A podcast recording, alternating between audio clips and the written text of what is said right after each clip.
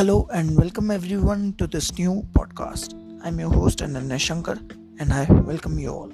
So today we'll discuss about Sri Aurobindo. Sri Aurobindo, whose all writings carry spiritual power.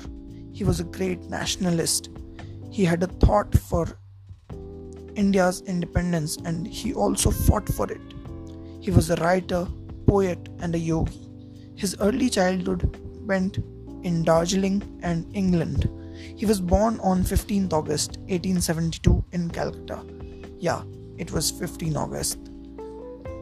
And this day is also auspicious because Ramakrishna Paramahansa took Mahasamadhi on this date.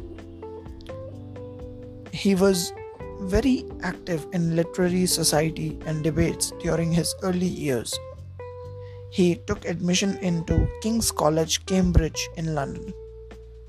He passed Indian Civil Services exams also.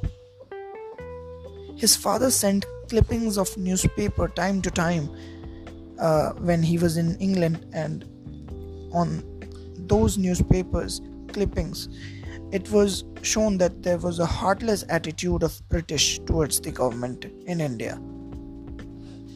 Raised nationalist sentiment against subjection of India to foreign rule in the minds of Sri Aurobindo.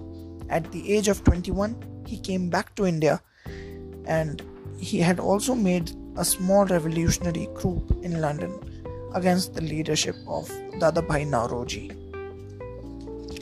Sri Aurobindo set up a center for revolutionaries in Maniktala Garden, North Calcutta, after his return. He was very keen into uh, things like literature, Gita, meditations, and experiments of making bombs, which were held at the Revolutionary Center at Maniktala Garden, North Calcutta. It was not the idea of terrorism, but an open armed revolution.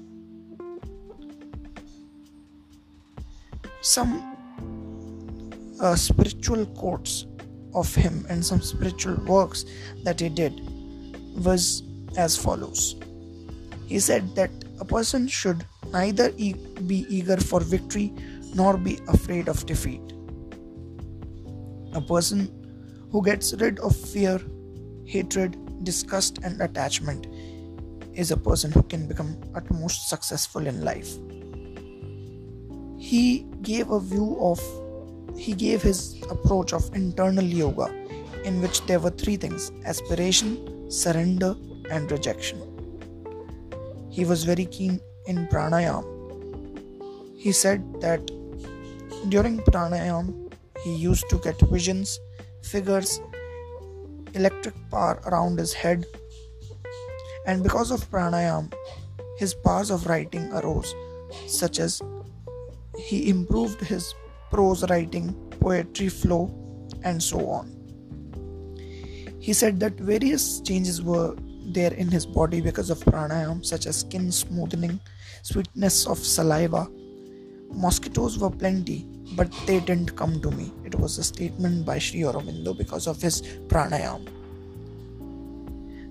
Because he was writing some seditious literature, he took political exile in Pondicherry and Pondicherry was a French colony, so it was a suitable place for political exile during British rule.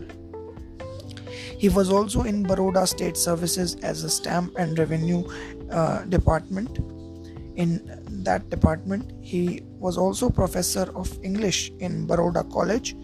He became the vice principal of that same college he was very uh, efficient in Sanskrit, Marathi, Gujarati, and Bengali. Latin and French was also known to him because of his stay in England. He advocated Swaraj, Swadeshi movement. He write, he written various articles in a weekly newspaper. He was the first politician to stand openly for Purna Swaraj. He was also the first principal of National College Calcutta, now Jadavpur University so these various things were very you know you know uh, the things which you know uh, made me you know a fan of him because he was such a great uh, person who did a lot for india. And he also um, gave various things about spirituality because of which you know our india and countrymen changed. So this was today's podcast episode guys. I hope you like it and you'll follow me on all my audio listening platforms and social media handles. All the links are in the description. Thank you so much. I'll see ya